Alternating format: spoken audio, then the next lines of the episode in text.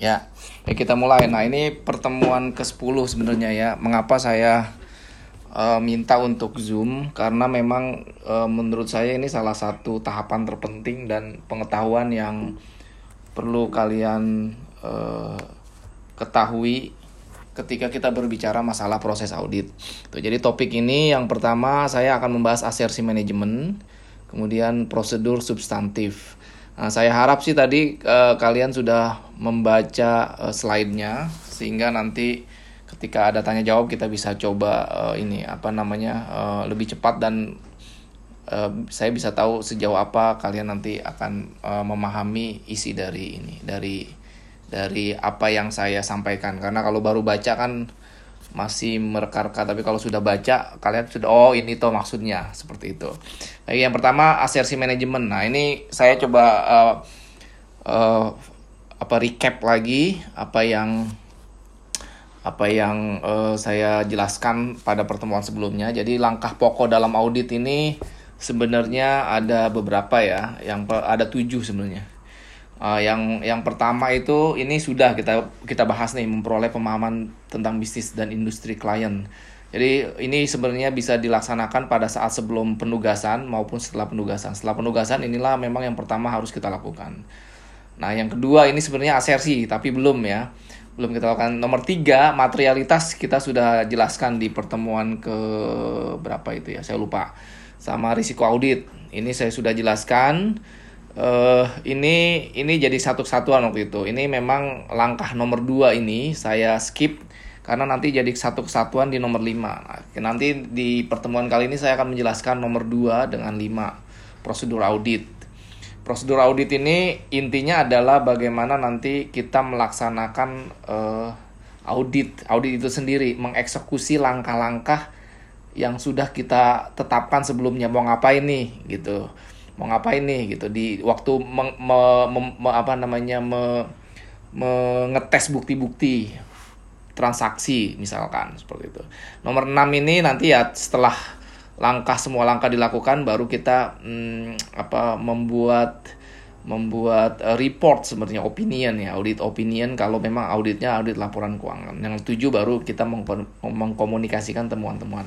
Nah jadi nomor dua dengan nomor lima ini saya jadikan satu. Ini kalau di buku di buku buku-buku audit ini yang dijelaskan ini ya. Kita pada posisi ini ya nanti kita coba uh, mengidentifikasi Oh, financial statement assertion ini assertion ini agak penting ya. Kemudian ini yang di sini juga ya. Prosedur audit itu tuh nanti ada tiga sebenarnya. Test of control, substantif sama ini obtaining understanding of internal control controls ini udah di, di kita lakukan juga. Jadi kita nanti fokus pada test of controls dan substantif test. Gitu. Ini ya coba kita jelaskan. Nah, asersi ya, kita masuk asersi. Apa yang dimaksud asersi? Nah, ini kan dari bahasa Inggris juga ya to assert. Sebenarnya to assert itu uh, menyatakan lah ya pernyataan. Jadi di sini ini kalian perlu perlu apa namanya perlu uh, betul-betul memahami uh, apa sih yang dimaksud asersi. Kalau kalian di sini definisinya ini sudah tidak dapat itu sepanjang saya akan menjelaskan sampai nanti ujungnya kalian nggak bakal mengerti gitu ya. Ya. Jadi asersi adalah Uh, representasi oleh manajemen representasi ya. Representasi itu ya per, uh, baik secara eksplisit gitu ya maupun implisit. Eksplisit artinya dalam bentuk pernyataan yang tersurat maupun implisit. Implisit itu tersirat yang terkandung dalam laporan keuangan. Sampai sejauh ini kalian mungkin masih mendebak-nebak nih masih belum dapet ya Kemudian eh, kita lanjut dulu. Representasi ini digunakan oleh auditor untuk memperhatikan berbagai salah saji dalam laporan keuangan yang mungkin terjadi.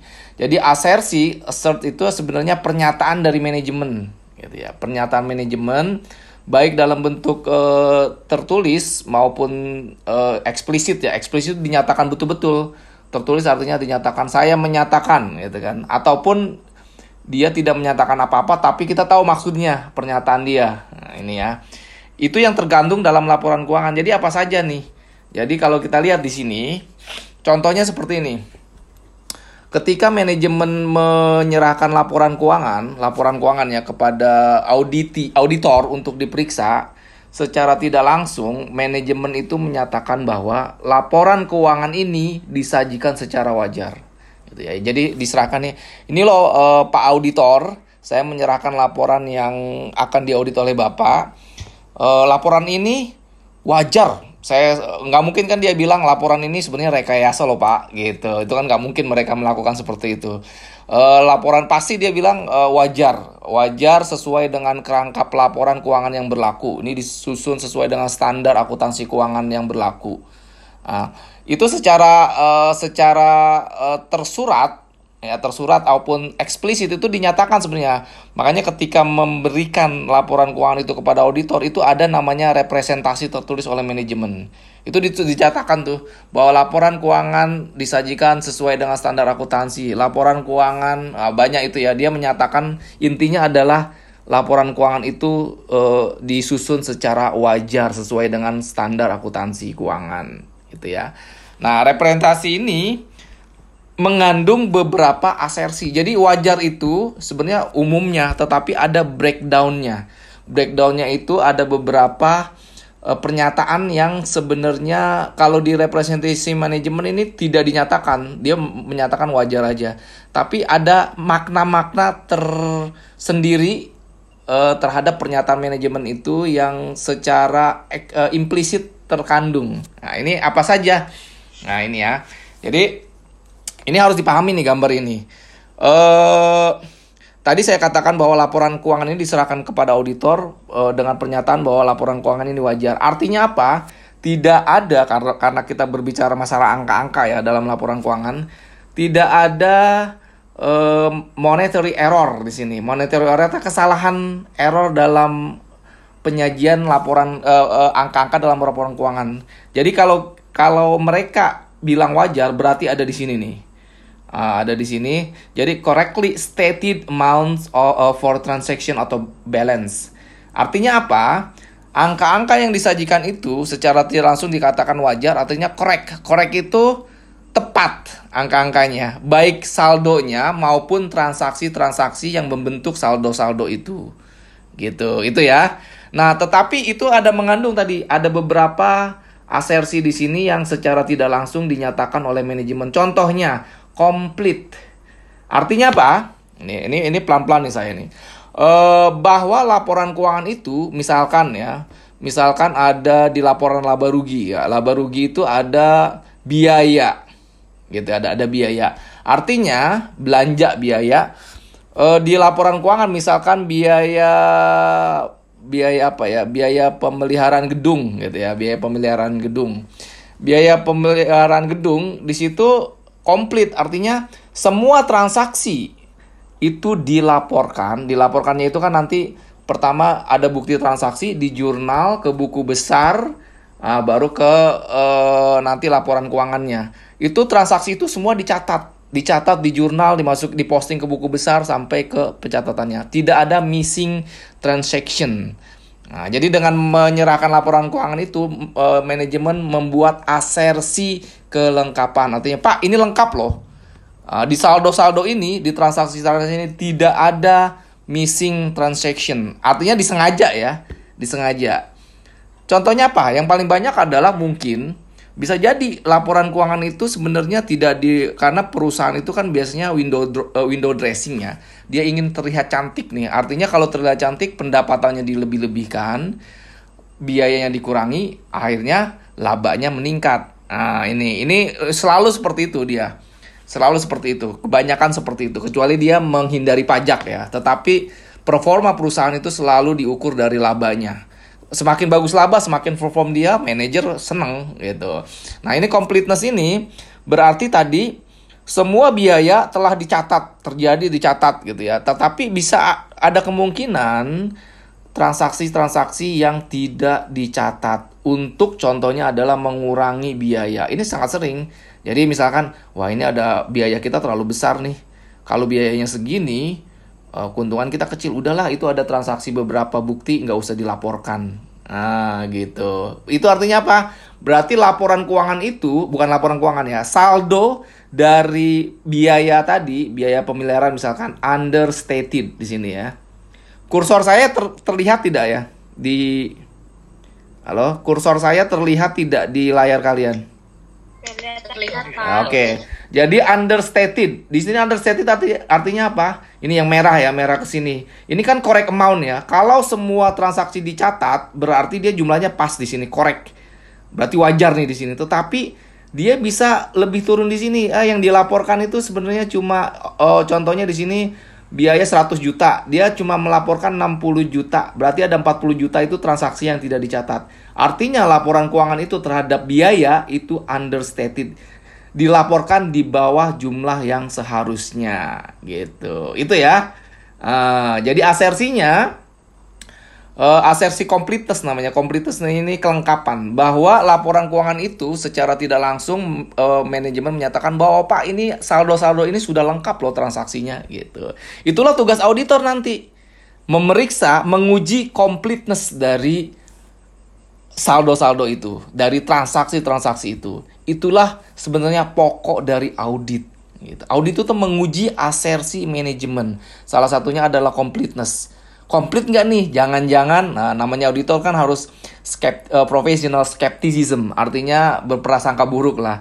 Jangan-jangan di sini dilaporkan wajar, di asersinya dikatakan lengkap, tetapi saya mau tes dulu nih Jangan-jangan ah, auditor tuh punya tahu uh, red flags namanya red flags itu kalau biaya cenderung di understate, kalau pendapatan cenderung di overstate. Hutang tergantung tadi tujuannya apa. Kalau pengen uh, ekuitasnya gede ya nanti bagaimana eh uh, ya balance balance sheetnya itu bagus ya nanti mungkin hutangnya dikurangi ekuitasnya ditambahkan gitu supaya nanti kelihatan bagus hutangnya sedikit. Bisa jadi itu. Inilah yang kita lakukan pengetesan. Jadi pengetesan terhadap asersi atau pernyataan manajemen. Gitu ya. Di sini paham ya. Jadi manajemen ketika membuat laporan keuangan sebelum diaudit kan ngasih ke auditor dulu ini laporan kita itu secara tidak langsung menyatakan bahwa salah satunya adalah ini komplit loh pak gitu ini komplit artinya tidak ada transaksi yang ini ini dites oleh auditor gitu kalau ternyata auditor menemukan Wah, ini Pak uh, dari 100 juta Bapak op, uh, uh, cuma melaporkan 60 juta. Ini understate, Pak. Harusnya 40 juta jadi 100 juta. Ya kalian tinggal membuat jurnal koreksi. Jurnal koreksinya ya tadi uh, kita balik aja. Kalau kalau jurnal biasanya kan uh, biaya pada cash. Jadi cashnya nambah nanti biayanya uh, ini secara sederhana aja ya biayanya berkurang. Itu kita usulkan mereka. Tapi kalau mereka tidak mau mengusulkan, eh mau melakukan jurnal koreksi, Pak kita nggak bisa jurnal koreksi. Uh, nggak mau udah segitu aja kita sajikan. Ya auditor tidak akan memberikan opini wajar tanpa pengecualian kalau jumlahnya sangat material nanti gitu. Atau auditor ternyata tidak menemukan sulit menemukan uh, 40 miliar itu sebenarnya eh, bukti-bukti kita yakin nih bahwa ini ada understate tetapi kita tidak menemukan bukti-bukti yang cukup karena dihalangi uh, kemudian bukti-bukti transaksinya dibakar itu na namanya ada pembatasan lingkup itu opininya ya disclaimer disclaimer artinya kita tidak dapat memberikan pendapat karena kita tidak dapat memverifikasi terhadap understate laporan keuangan tadi gitu itu ya itu yang pertama completeness kedua existence Contohnya existent. Existent ini kalau kita lihat di sini dia overstate ya. Kebanyakan untuk memeriksa overstate. Artinya apa? Existent ini ini keterja uh, keberadaan, keberadaannya ya. Ini keberadaan ini secara tidak langsung uh, manajemen ketika memberikan laporan keuangan menyatakan bahwa transaksi ini valid gitu ya. Transaksi ini benar terjadi, memang ada. Ah, gitu. Transaksi ini benar-benar terjadi, memang ada. Jadi tidak ada yang uh, dilebih-lebihkan. Nah, ini biasanya pendapatan nih. Kalau pendapatan kan uh, kayak Garuda. Garuda itu kemarin kalau kalian lihat kasusnya, itu kan sebenarnya uh, transaksi yang pakai WiFi itu ya buat di pesawat itu sebenarnya belum bisa diakui sebagai pendapatan. Uh, karena masih piutang, belum terjadi. Tetapi Garuda, udahlah kita akui sebagai pendapatan. Padahal belum valid. Gunanya apa? Ya karena dia rugi banyak, itu cukup signifikan untuk menambah pendapatan akhirnya mengurangi rugi dia kan rugi ya karena pendapatan bertambah ruginya berkurang. Itu itu yang akhirnya invalid transaction. Dia masukkan sehingga overstate. Pendapatan itu overstate. Artinya le dilebih-lebihkan. Ah gitu. Tugas auditor yang menemukan menemukan mana yang kelebih-lebihannya itu overstate-nya mana saja. Gitu. Itu ya, itu tugas auditor. Berarti secara tidak langsung uh, auditi atau Garuda tadi ya itu menyatakan bahwa ini eksis loh. Ini eksis. Apa yang saya laporkan pendapatnya itu betul-betul memang dari transaksi yang valid yang bisa diakui. Nah, contohnya lagi tadi aset ya. Aset itu mungkin aset uh, kendaraan. Kendaraan memang eksis ada yang dilaporkan 10 mobil. Ah, 10 mobil. Ya, dia melaporkan bahwa Pak ini saldo uh, uh, aset tetap itu 10 mobil dengan harga 1 miliar total. Itu memang eksis Pak, kita ada. Nah, itu. Nah, auditor mengetes. Dia menyatakan asersi existence, existence artinya keberadaan. Kita mengetes keberadaannya. Salah satunya apa ya? Kita cek fisiknya. Uh, auditor tuh datang cek fisik. Pak, mana tadi mobil yang dilaporkan? Ada 10 enggak? Oh, 1, 2, 3, 4, 5. Oh, kalau udah 10 betul, betul. Berarti asersi manajemen tepat. Tetapi kalau ternyata cuma 5, wah ini ada 5 lagi yang hilang nih Pak. Nah, itu tu tujuan autor berarti ada overstate. Overstate artinya ada ya aset yang nilainya dilebih-lebihkan gitu. Itu ya, ini konsep ini kalian harus perhatikan karena apa yang auditor lakukan di lapangan uh, untuk mengetes ini, asersi-asersi ini. Pasti ada langkah-langkahnya nanti, eksistensi dalam uh, eksisten misalnya. Eksisten ya tinggal nanti uh, kalian mengecek cek fisik, uh, cek bukti transaksi itu itu yang kalian lakukan. Jadi kalau kalian kerja di kantor akuntan publik, di BPK, di BPKP, di Inspektorat Jenderal sebagai auditor, itu auditor junior, apa yang kalian lakukan adalah melakukan langkah-langkah audit terhadap pengujian terhadap asersi-asersi ini. Gitu. Ini ya. Accuracy dan cut off. Kenapa dia bisa uh, overstate atau understate itu tergantung. Kalau accuracy artinya akurat nilainya betul-betul uh, akurat gitu ya. Cut off contohnya adalah itu. Cut off berarti pendapatan memang uh, telah di diakui pendapatan di tahun berjalan. Tidak di over-over gitu ya. Tahun berjalan kalau biaya oh jangan diakui sekarang uh, untuk tahun depan aja. Uh, padahal biaya terjadi di sekarang sudah harus diakui di tahun ini. Nah, itu selalu manajemen itu selalu ada. Pasti ada laporan keuangan selama saya jadi auditor ya, 20 tahun. Itu uh, ada unsur kesengajaan uh, beberapa transaksi yang memang ya gitu tadi, yang tidak komplit, tidak eksis, tidak akurat atau valuationnya uh, dinilai secara uh, value-nya itu tidak tepat. Nah, ini. Ini empat ya, padahal nanti banyak di sini. Nah, itu. Ada pertanyaan nggak? Ini paham ya kira-kira ya, apa itu asersi ini dulu? Asersi. Ah, ini. Ini sebenarnya yang uh, slide berikutnya ini penjelasan saya aja dari apa yang telah saya jelaskan tadi ya.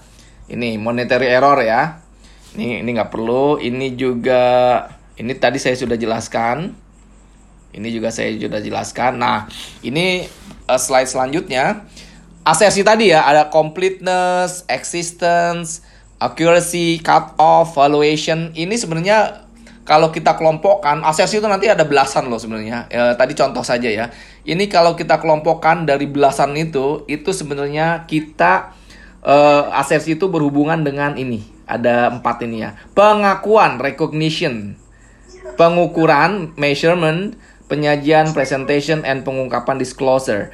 Pengakuan artinya tadi itu pengakuan bahwa uh, tadi laporan keuangan ketika diserahkan itu uh, uh, apa namanya uh, manajemen menyatakan bahwa seluruh seluruh transaksi itu diakui ya sesuai SAK Ah, sesuai SAK tadi contohnya Garuda tadi. Pendapatan, pendapatan diakui kan kalau di SAK jelas ya.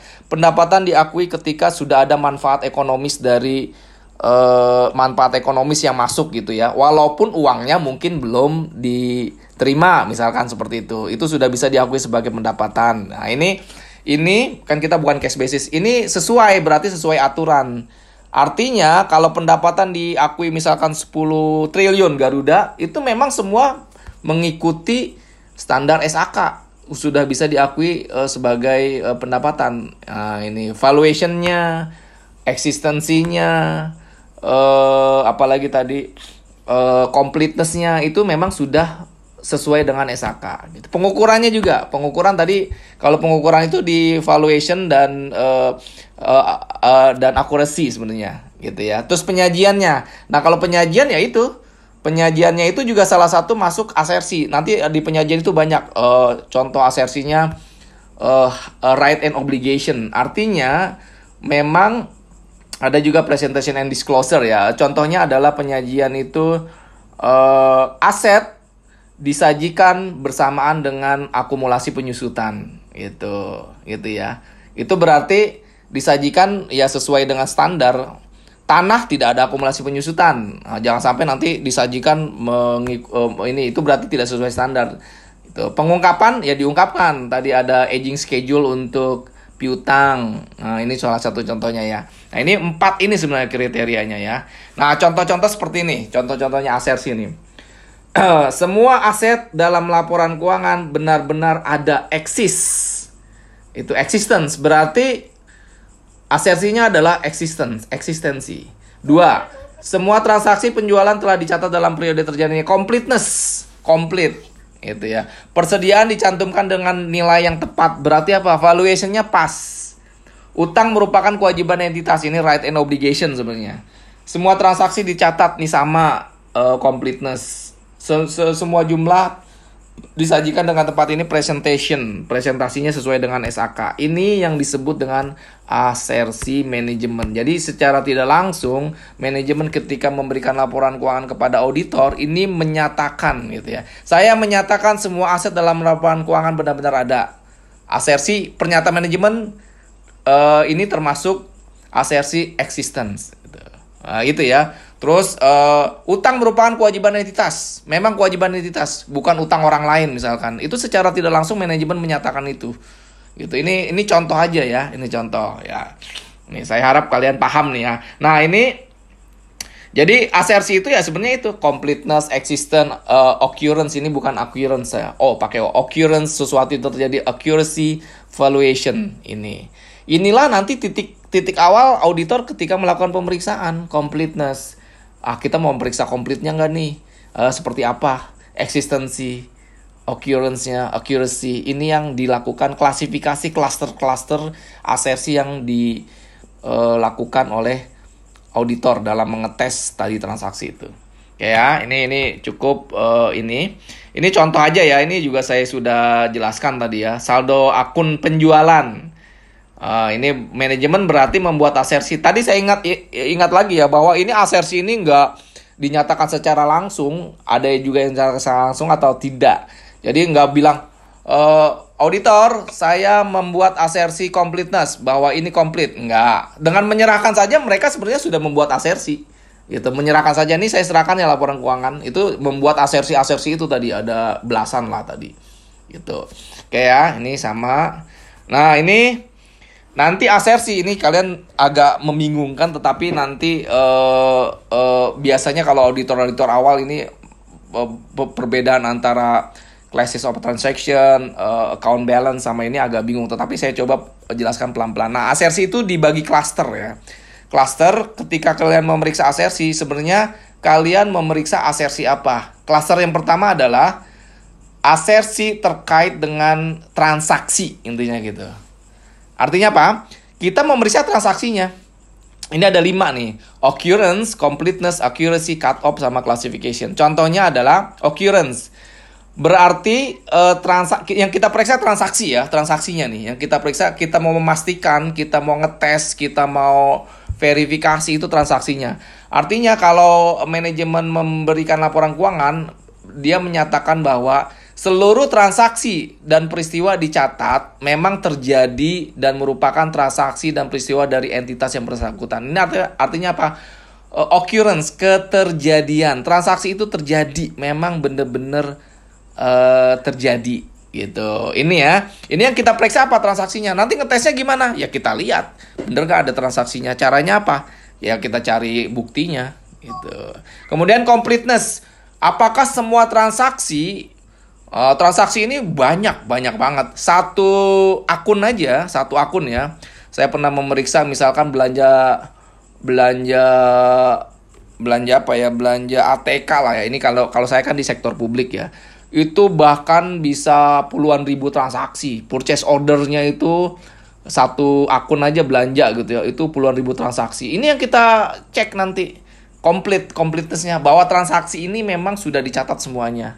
Ah, itu ya. Accuracy angka-angkanya kita cek. Jangan sampai nanti belinya uh, 10 juta, laporannya dua, uh, 15 juta, 5 juta di diembat, dibagi-bagi antar buat staff gitu. Jadi kita ngecek nih aku akurasinya. Uh, dengan melaporkan itu, laporan keuangan manajemen menyatakan bahwa ini akurat kok Pak, jumlahnya memang betul-betul sesuai dengan uh, peristiwa ekonomi yang terjadi transaksi itu. Nah, kita tes nanti gitu. Kita datangnya aja konfirmasi ke ke penjualnya. Contohnya itu cut off. Ini juga kalau untuk yang lewat periode akuntansi ya ini ya. Classification ini juga cukup cukup jarang tapi memang uh, bisa jadi dia menggeser akun misalkan belanja uh, eh, ATK dia masukin di belanja modal gitu ya. Belanja belanja modal. Ini kan klasifikasinya salah ya. Bisa jadi. Bisa jadi seperti itu. Oke kemudian saldo akun. Kalau tadi di sini kita mengetes uh, manajemen menyatakan asersi terhadap pernyataan terhadap kebenaran transaksi. Kalau sekarang saldo akun. Namanya saldo akun ya account account balances. Itu laporan keuangan kan ada akun-akun semua tuh saldonya. Pasti itu dari dari buku besar ya saldo buku besar itu dimasukkan nanti ke laporan keuangan ada nanti trial balance trial balance itu bahasa Indonesia apa neraca saldo uh, neraca saldonya nanti kan dimasukkan penyesuaian penyesuaiannya ya berarti itu saldo itulah yang akan kita kita tes jadi pernyataan manajemen existence uh, untuk saldo akun ini asersinya ada 1, 2, 3, 4. Hanya 4. Kita ngetes saldonya. Kalau tadi ngetes transaksinya, ini eh, dan manajemen menyatakan atas transaksi tersebut. Sekarang manajemen menyatakan terhadap saldo akun. Kebenaran saldo akun. Contohnya eh, kalau existent, aset, liabilities, dan ekuitas benar-benar ada. Tadi aset. Aset contohnya mobil tadi. Kita sajikan 1M punya 10 mobil. Ini benar-benar ada nih saldo di situ 1M betul-betul eksis. Atau bank, uang. Uang petty cash, petty cash per 31 Desember ada 10 juta ada di brankas. Itu menyatakan bahwa saldo itu, saldo akun itu memang ada eksis. Atau di bank, di bank uang uh, cash in banks, cash in banks misalkan 100 juta dan memang ada di rekeningnya. Ini yang pernyataan manajemen terhadap eksistensi saldo akun. Tugas auditor adalah nanti memeriksa betul nggak nih eksistensinya. Uh, saya sering memeriksa eksistensi 31 Desember itu stok opnam. Stok opnam misalkan kalau di pemerintahan itu petty cash-nya luar biasa, bahkan ratusan juta ya. Mereka kan banyak uh, kejadian insidentil ya. Biasanya uh, uh, pembiayaan yang betul-betul mendadak gitu ya. Nah kita periksa nih misalkan ada 150 juta di laporannya. Kita lihat barang kasnya Pak tolong hitung berapa rupiahnya. Auditor tuh mengamati dihitung sama-sama. Apakah benar nggak 31 Desember itu uang yang uh, yang ada di laporan keuangan di neraca itu uh, petty cashnya 100 juta dengan yang ada di brankas itu. Itu ini ya, ini yang perlu kita lakukan auditor. Nah, Gitu ya. Makanya tadi saya bilang berarti auditor lagi meriksa apa? Lagi meriksa asersi existence, eksistensi. Itu. Ini ya, contohnya seperti ini. Right and obligation. Ya, aset hutang memang punyanya perusahaan. Jangan sampai aset dijadikan utang atau sebenarnya utang uh, piutang uh, dijadikan utang. Nah, ini ini betul-betul rights and obligation kita, hak dan kewajiban perusahaan. Completeness sama ya tadi, valuation and allocation sama. Ini yang saya jelaskan berbeda aja. Ah, yang ketiga ini yang terakhir adalah penyajian dan pengungkapan. Jadi asersi ini biasanya kualitatif nih ya. Kalau tadi transaksi dengan uh, jenis transaksi dengan saldo akun account balance itu terkait dengan angka-angka. Tetapi kalau asersi penyajian dan pengungkapan ini kualitatif. Artinya apakah eh, penyajiannya telah memenuhi kriteria dari SAK, pengungkapannya juga gitu. Contohnya apa ya? Ini udah nih right obligation.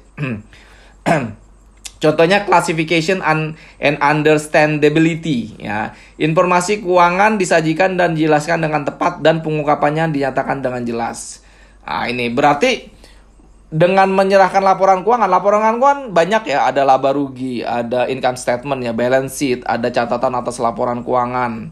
Ini berarti uh, laporan keuangan laporan keuangan itu yang diberikan ini understandability uh, dan classificationnya jelas. Contohnya apa? Contohnya ya tadi ada uang uh, kas 100 juta petty cash misal eh, uang kas uang kas ini aja kas di bank. Kas di bank itu sebesar uh, mungkin banyak ya 10 miliar. 10 miliar ini di bank mana aja? Di bank A B C D. Ini harus diungkapkan nih di catatan laporan keuangan minimal. Jadi orang bisa understand, uh, understand bahwa oh ini memang ada di bank ini, ada di bank ini. Atau tadi aset mobil, mobilnya mobil apa saja. Orang jadi jelas. Kok mobilnya banyak banget nih? Oh ternyata dia perusahaan uh, perusahaan ini, perusahaan apa nama kayak JNE gitu ya wajar lah. Jadi orang juga bisa menilai. Jadi understandable.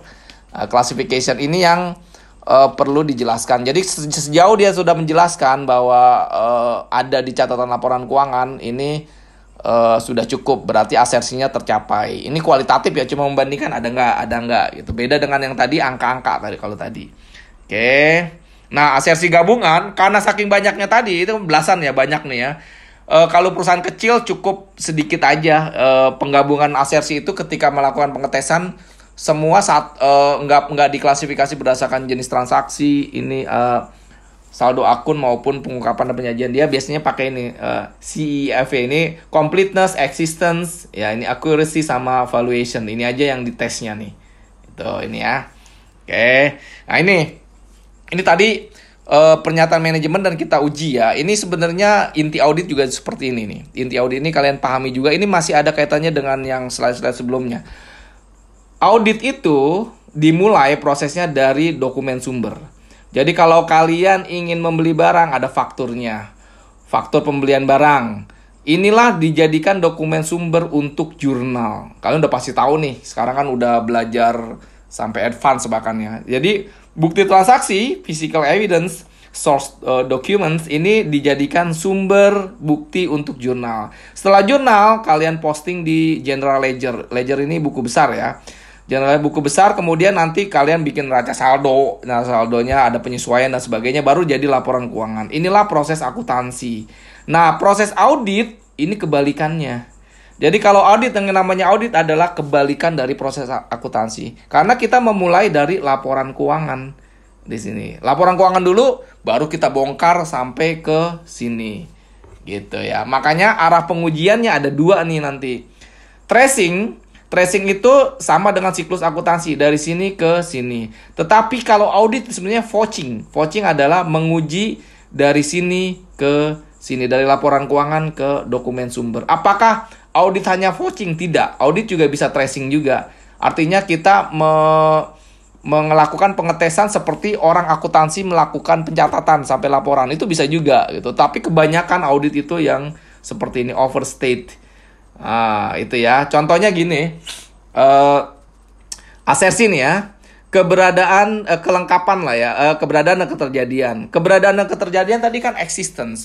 Existence artinya uh, apa uh, uh, ini dulu deh kelengkapan ya. Kelengkapan artinya yang tadi nih. Kelengkapan lengkap itu tidak ada missing ini ya. Uh, nih, missing nih, completeness missing transaction tidak ada missing transaction. Ini kebanyakan adalah laba, laba yang dibesar-besarkan. Eh laba yang dikurang-kurangi. Itu laba yang dikurang-kurangi. Jadi understate. Uh, understate ya, understate berarti di sini uh, dia ada transaksi yang tidak dicatat. Di sini ada nih dokumen sumbernya, tetapi dia tidak catat di sini, tidak posting di sini, pasti otomatis tidak ada di laporan keuangan. Artinya apa? Kita melakukan uh, pengujian atas asersi kelengkapan. Biasanya di understate. Understate apa? Understate adalah bahwa laporan itu tidak dilaporkan secara uh, lengkap gitu. Ada missing transaction. Pengujiannya apa? Ya pengujiannya nanti kita lihat dokumen sumbernya. Mana Pak ada dokumen sumbernya nggak? Bahkan ini sebenarnya bisa dikombinasikan dengan eh, dari sini ya tracing ya, eh vouching seperti itu. Jadi arah pengujiannya lebih banyak kita pakai dokumen sumbernya. Jadi kita misalkan seperti ini. Uh, ada 5000 transaksi terhadap purchase order uh, biaya tertentu. Kita cek uh, purchase ordernya. Kita catat-catat. Ini dicatat nggak nih purchase order nomor 20? Ada di jurnal, ada di general ledger. Oh, oke, okay. gitu. Apakah kita periksa 5000 5000 transaksi tersebut? Tidak. Namanya audit itu kan pakai sampel. Uh, jadi kalau 5000 kemungkinan besar kalau uh, resikonya rendah, materialitasnya tinggi, kemudian pengendalian internetnya bagus, ya pengendalian internetnya bagus, itu kita sampelnya dikit aja. Dari 5000 itu kita ambil 5 saja. Dan ternyata setelah kita telusuri 5, ada semua dicatat, ada semua di general ledger, ada semua masuk ke laporan keuangan. Kita sudah bisa meyakini bahwa 5000 transaksi itu memang tidak ada yang missing gitu. Jadi audit itu pakai sampel. Sampelnya itu ya memang eh, tergantung dari resikonya. Bahkan kalau pengendalian internnya bagus, pengendalian internnya itu nggak perlu di nggak perlu dilakukan pengetesan terhadap uh, terhadap bukti itu, terhadap akun itu. Kenapa? Karena udah, udah bagus. Semakin bagus pengendalian intern, semakin kecil resikonya pasti. Resiko deteksinya semakin uh, semakin kecil pekerjaan audit. Uh, makanya kalau udah pengendalian intern, saya 10 hari audit tadi udah bisa meyakini uh, bahwa saya buat opini tapi kalau yang rusak, wah bisa tiga bulan, enam bulan gitu. Karena apa? Karena sudah bagus. Tapi kita uji dulu, bener nggak nih bagus gitu. Itu ya. Contohnya adalah ini, contohnya ya. Kalau eh, kas, contohnya ya. Kas yang dilaporkan account balance-nya 10 juta tadi ya. 10 juta ada di berangkas petty cash. Apakah kita tes? Kalau pengendaliannya jelek, ya kita tes. Oh Pak, kita uh, cash opname, cash opname kita datang ke berangkasnya itu pemegang kas, bendaharanya kita hitung, Pak coba, coba lihat catatannya.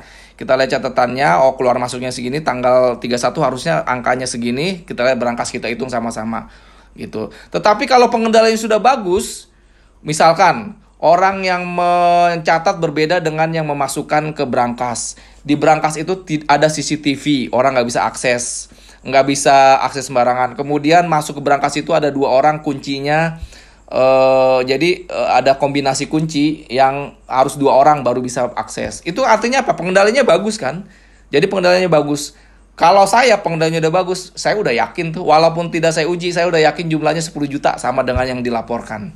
Itu artinya apa? Walaupun kita uji, pasti angkanya segitu. Saya udah yakin banget.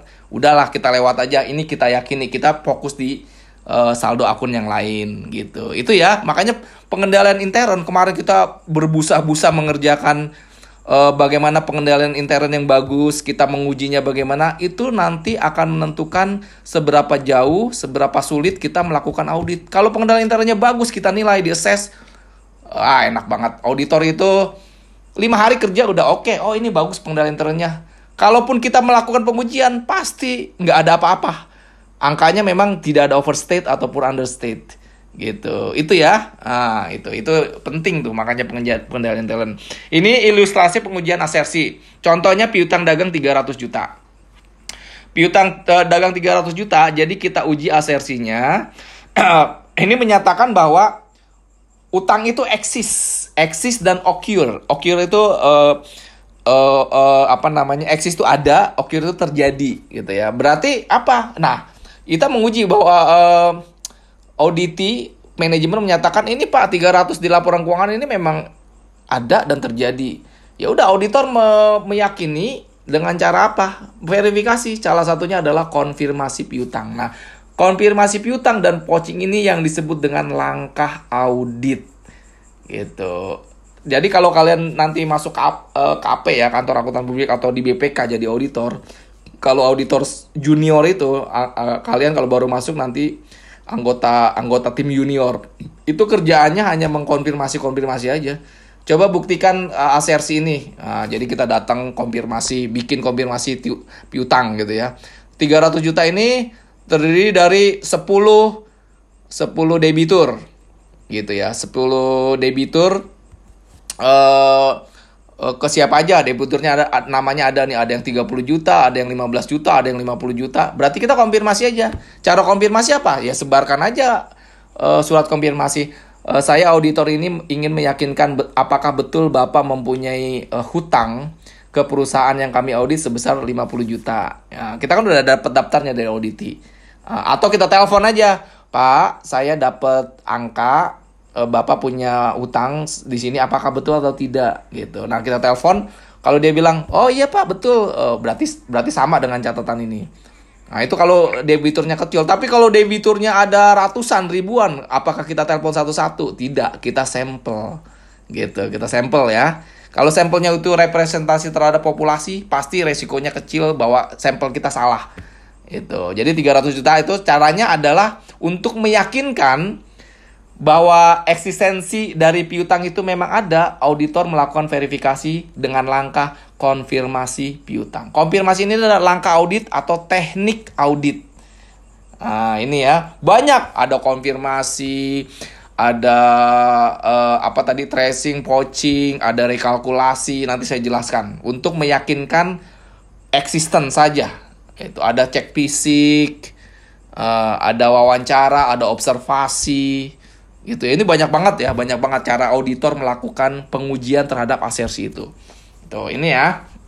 Contohnya. Kemudian eh, kelengkapan. Ya kalau kelengkapan tracing tadi kita uji kita uji mulai dari dokumen sumbernya tadi. Uh, kita ambil saja purchase order uh, dari 5000 itu 500 kita uji. Bener gak nih? Oh ternyata dari 500 itu semua diposting. Semua dicatat di jurnal semua diposting ini. Berarti lengkap.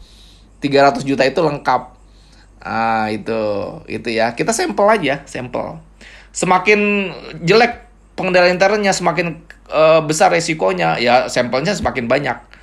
Gitu, itu intinya gitu ya. Makanya kita kemarin belajar bagaimana menilai resiko, bagaimana menilai materialitas, bagaimana menilai uh, ini ini ini gunanya sejauh apa nanti kita melakukan pengujian. Itu intinya seperti itu sebenarnya. Itu, itu ya.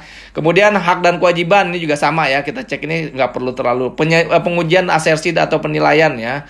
Penilaian atau lokasi. Ya contohnya piutang. Piutang itu disajikan ada uh, kerugian piutang. Kerugian piutangnya ada presentasinya berapa, aging schedule dan sebagainya. Ini harus dilakukan. Kalau nggak dilakukan berarti uh, asersi penila penilaian dan alokasinya tidak tepat gitu. Ini penyajian dan pengungkapannya juga sama ya.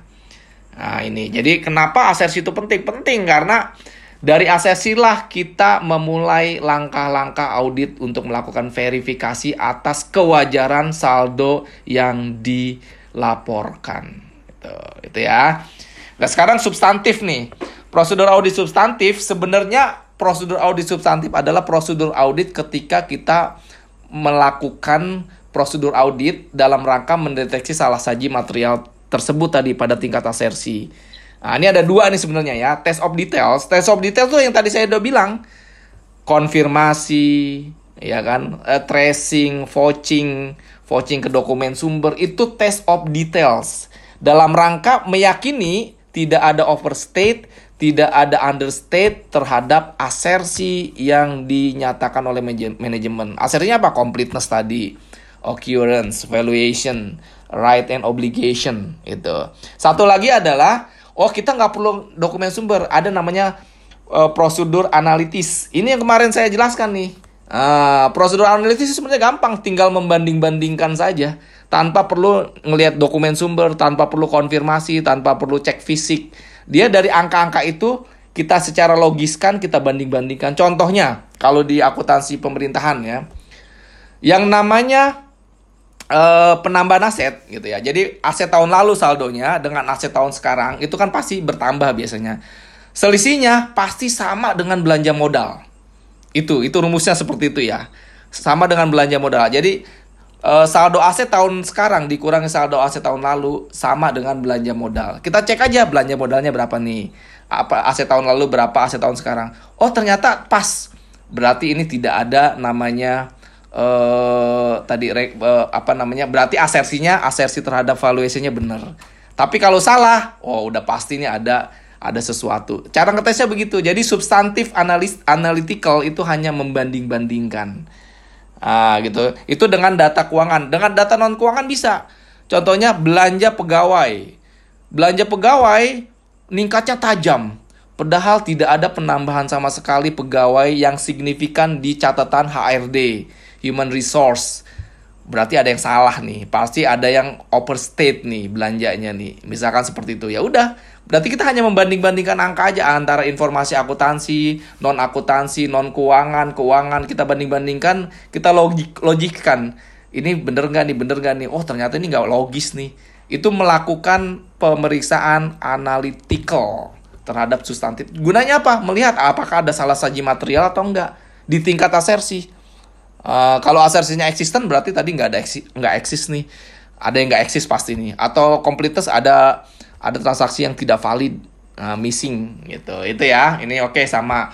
Nah ini yang terakhir, ini test of control sebenarnya. Test of control tadi saya bilang pengendali kita rely on auditor itu sangat rely on kepada pengendalian yang ada di perusahaan itu. Tadi yang contohnya adalah petty cash Petty cash itu kalau semua pengendalian sudah dilaksanakan secara baik, wah ini kita uh, enak banget audit. Itu kalau saya udah dapat begitu pengujian pengendaliannya, wah enak ini cuman sebentar nih auditnya karena auditnya sudah bagus ada pengendaliannya. Nah, tetapi pengendalian ini kan tadi sudah di uh, diidentifikasi ketika kita understanding uh, business entity itu udah mulai tuh pengendaliannya berapa untuk menilai resiko pengendalian.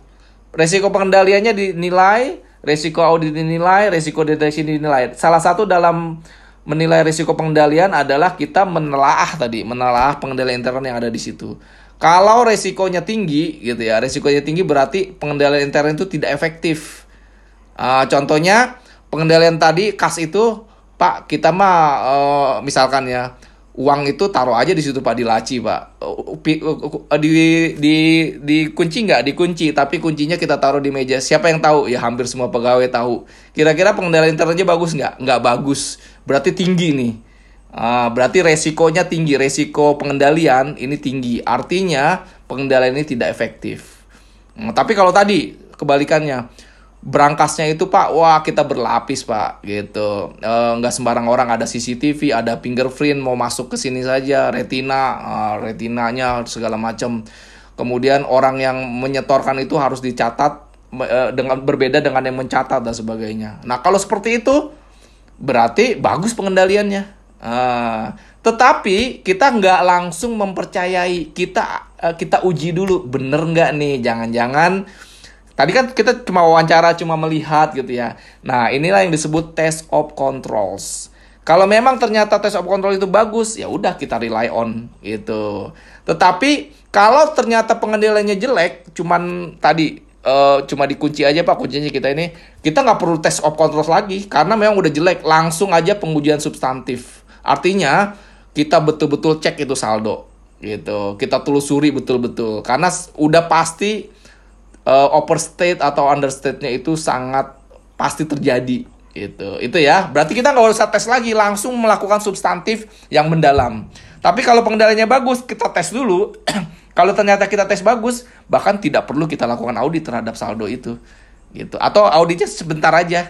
Auditnya sebentar aja pak tolong buka dong pintunya oh oh ada uangnya. Kita nggak perlu tes lagi. Ayo kita case of name satu-satu hitung betul nggak 10 juta nih gitu. Nggak perlu lagi. Karena kita udah yakin pengendaliannya bagus tadi. Di tes tuh ternyata pengendalian bagus. Nah, cara uh, tes uh, uh, apa namanya uji pengendalian ya kita melihat aja di sini. Mengamati menginfeksi refer form jadi oh saya mau lihat nih ketika orang menyimpan uang di cash seperti apa. Kita oh ada nitik oh betul ada pemisahan fungsi. Oh uh, ketika di penutupan kas itu betul-betul ada ada apa namanya ada yang melakukan uh, penghitungan ulang ada supervisinya. Nah kita tes tes aja. Oh kalau oke okay, ya udah berarti seperti itu. Gitu ya. Dan ini yang tadi prosedur substantif ya. Ini ini salah satu prosedur audit ya, teknik audit yang kita lakukan terhadap mengetes asersi itu. Contohnya adalah menghitung ulang. Ini untuk asersi akurasi. Jadi kalau uangnya di situ eh, angka yang disajikan 100 juta kita hitung ulang dulu betul nggak nih 100 juta dari postingan-postingan itu biasanya eh, eh, apa dari dari jurnal ke buku besar itu ada yang salah nggak? Kita kita menghitung ulang. Minta konfirmasi tadi ya ke debitur, kreditur dan yang lain adalah menginspeksi tadi kan, cek fisik, kas opnam. Ini dalam rangka apa ya? Dalam rangka menguji asersi manajemen gitu. Itu ya paling itu. Ini sama lah, ini sama nih berulang-ulang nih. Ya. Ada pertanyaan? Kalau nggak ada saya saya coba lempar pertanyaan. Kalau kalian bisa menjawab nanti saya kasih saya kasih tunggu saya ambil pulpen dulu. Saya kasih bonus. Ini menentukan juga nih bonus. Kalau apa uh, waktu kalau kalian mungkin belajar sama saya waktu akuntansi sektor publik ya itu banyak yang ketolong tuh jadi A karena nilainya mungkin A, A minus ternyata banyak yang aktif tuh ada beberapa tuh ada yang kan saya kasih poin 5 4 gitu ya itu sangat membantu nah ini saya beri kesempatan lah buat buat kalian untuk meningkatkan uh, nilai gitu ya. Jadi uh, nanti saya coba dijawab gitu ya. A atau ada pertanyaan dulu yang belum jelas. Silakan. Ini saya saya ini dulu ya, chatnya saya eh partisipannya saya foto dulu. Ini jadikan absen sambil bertanya ya. Silakan saya foto dulu nih. Ini nanti ada yang bertanya? Pak, saya mau tanya, Pak. Iya. Silakan, uh, siapa ini? Siapa? Mau eh, Ezra ya, Ezra. Ezra, Pak. Iya, silakan Ezra. Kalau dalam tadi kan ada sampling ya, Pak. Iya. Kalau auditor melakukan sampling itu uh, mayoritas tidak apa tidak valid transaksinya. Mm -hmm. Itu gimana Pak kelanjutannya dari audit? Oke, ini pertanyaan bagus nih gimana gitu. Ah, ah pertanyaan bagus dari sebentar ya saya foto dulu ya. Riki Setiawan terakhir. Oke ini saya foto dulu ininya. Uh, jadi gini Ezra ya ini bagus pertanyaan Ezra nih. Saya kasih poin lah Ezra ya. Uh, saya kasih poin nih. Uh, jadi ketika kita melakukan sampling gitu ya, ternyata sampling itu banyak yang tidak bagus gitu ya. Jadi kita tadi e, contohnya ada 5000 transaksi purchase order. Purchase order kita sampling 500 nih. 500 asumsinya 500 itu udah representasi terhadap populasi. Artinya kalau kita 500 itu kalau kita ambil itu memang eh uh, apa namanya ya sama aja dengan yang kalau kita ambil 5000 itu caranya pakai statistik kan? Ya memang saya belum ajarin. Nanti minggu depan baru sampling cara sampling. Uh, berarti 500 itu ternyata kalau ternyata kita temukan gitu ya dari 500 itu ada 20 transaksi yang sebenarnya salah, invalid. Ya, invalid. Ini apa yang kita lakukan? Nah, ini ini menarik Ezra. Berarti pasti minimal 20 itu ada overstate atau understate. Apa yang kita lakukan adalah ya kita kita usulkan untuk jurnal koreksi. Nah, ternyata dari 5000 transaksi ini misalkan eh, 100 juta ya. 100 juta berarti 20 transaksi yang invalid dari 500 sampel itu 5 eh, juta ya. Berarti 5 juta ini 5 juta ini kita usulkan untuk di Pak ini jurnal koreksi dong. Ini salah nih Bapak. Ini overstate nih. Kita balik aja jurnalnya. Biasanya sih orang akan uh, mengikuti gitu ya. Tetapi kalau ada juga yang nggak mau, wah ini nggak bisa Pak. Saya juga atau transaksinya memang fiktif. Eh, nggak uh, ada dokumennya kita mau menelusuri mana nih dokumennya kok nggak ada ya uh, dokumennya nggak ada atau ada tetapi sebenarnya eksistensinya tidak kita akui. Artinya ini pasti bohong nih ini pasti sebenarnya dia nggak belanja bikin kuitansi sendiri. Kita mau ngeceknya di mana? Wah mau mau ngecek ke eh, orang yang dia beli misalkan tokonya itu tokonya udah tutup. Kita sulit sekali. Sulit sekali berarti kita tidak bisa meyakini sebenarnya. Uh, dikonfirmasi nggak bisa berarti itu kita angka itu yang menjadi nanti kita lihat material nggak nih. Nah, kalau jumlahnya misalkan sampai materialitas itu yang akan mempengaruhi laporan keuangan nanti. Jadi kalau jumlahnya sudah sampai materialitas kita kumpulkan yang overstate, understate yang tidak bisa kita telusuri, yang kita yakini fraud dan tidak bisa dikoreksi, itu kalau di atas itu berarti kita mengasih opininya tidak WTP wajar tanpa pengecualian. Bisa tadi tidak wajar, bisa wajar dengan pengecualian, bisa tidak memberikan pendapat itu. Jadi ujungnya ke situ Ezra. Jadi kita kumpulin dulu yang salah-salah itu, nanti kita gabung apakah jumlah semuanya itu jumlahnya semuanya itu ada di bawah materialitas atau tidak. gitu ada di bawah materialitas atau tidak kalau di bawah materialitas walaupun ada penye ada penyelewengan ya bisa dapat WTP tetap karena materialitas itu kan jumlah yang ketika dikurangkan atau ditambah akan mempengaruhi keputusan pemakai laporan keuangan. Kalau jumlahnya di bawah materialitas, misalkan cuma 10 juta, ya udah nggak apa-apa salah-salah, tapi uh, tidak mem akan mempengaruhi keputusan pemeriksa uh, pe pengguna laporan keuangan, ya tetap dapat WTP. Tapi kalau jumlahnya sudah sudah di atas materialitas, ya nggak bisa bakal dapat WTP gitu. Uh, kalau perusahaan tidak dapat WTP, itu sangat sulit apalagi kalau di udah masuk listing ya di BEJ eh BEJ B, Bursa Efek Indonesia B Bursa Efek Indonesia. Nah ini uh, dua tahun berturut-turut tidak WTP aja bisa dikeluarkan nggak bisa listing. Misalkan seperti itu sanksinya sangat berat. Mereka tuh takut gitu. Makanya ada yang mau nyogok auditor dan sebagainya. Nah itu ya. Seperti itu Ezra ya. Baik pak. Terima kasih pak. Ya ada lagi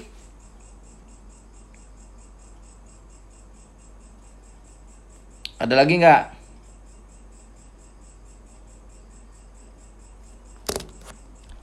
Ada yang mau bertanya? Kalau tidak ada saya lempar pertanyaan nih.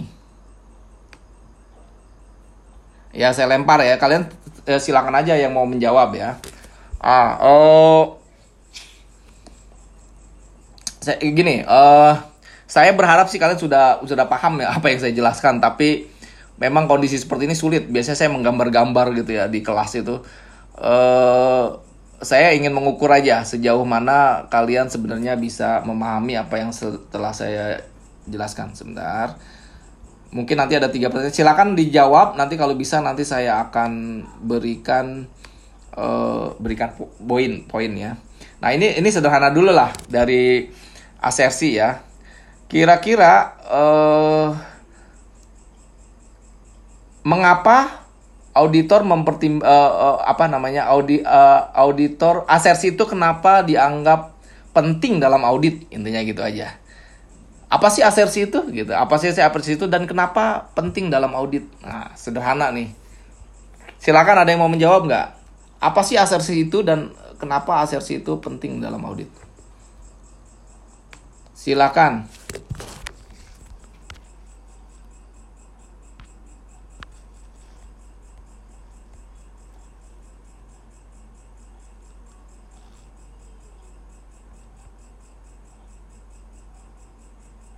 Silakan.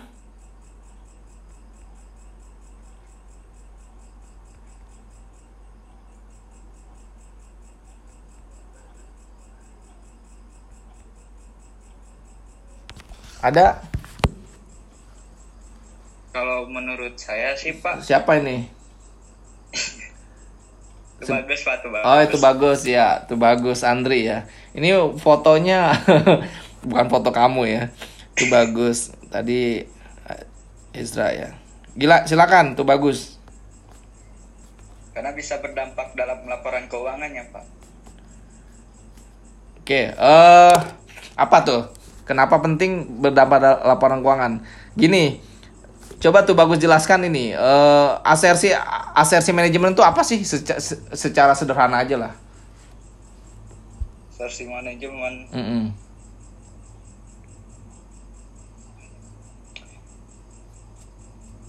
Ya, jika manajemen memberikan asersi yang salah, maka dampak kesalahan keuangannya bisa berupa angka-angka yang tidak dinyatakan terlalu rendah.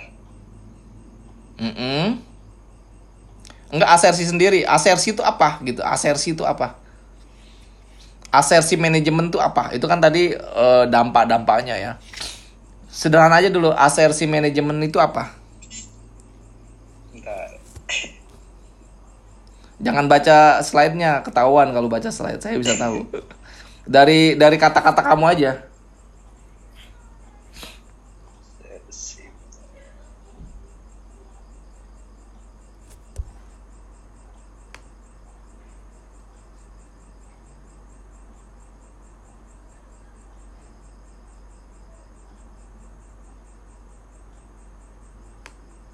Apa? Apa ya? Ada yang mau bantu saya saya random aja nih ya. Uh, oh iya tuh pak. Uh, sini siapa ya? Uh, Jangan-jangan ada ada ininya orangnya orangnya lagi lagi ngopi di depan nih ya. Okta nih, Okta. Okta gimana Okta? Ada nggak Okta?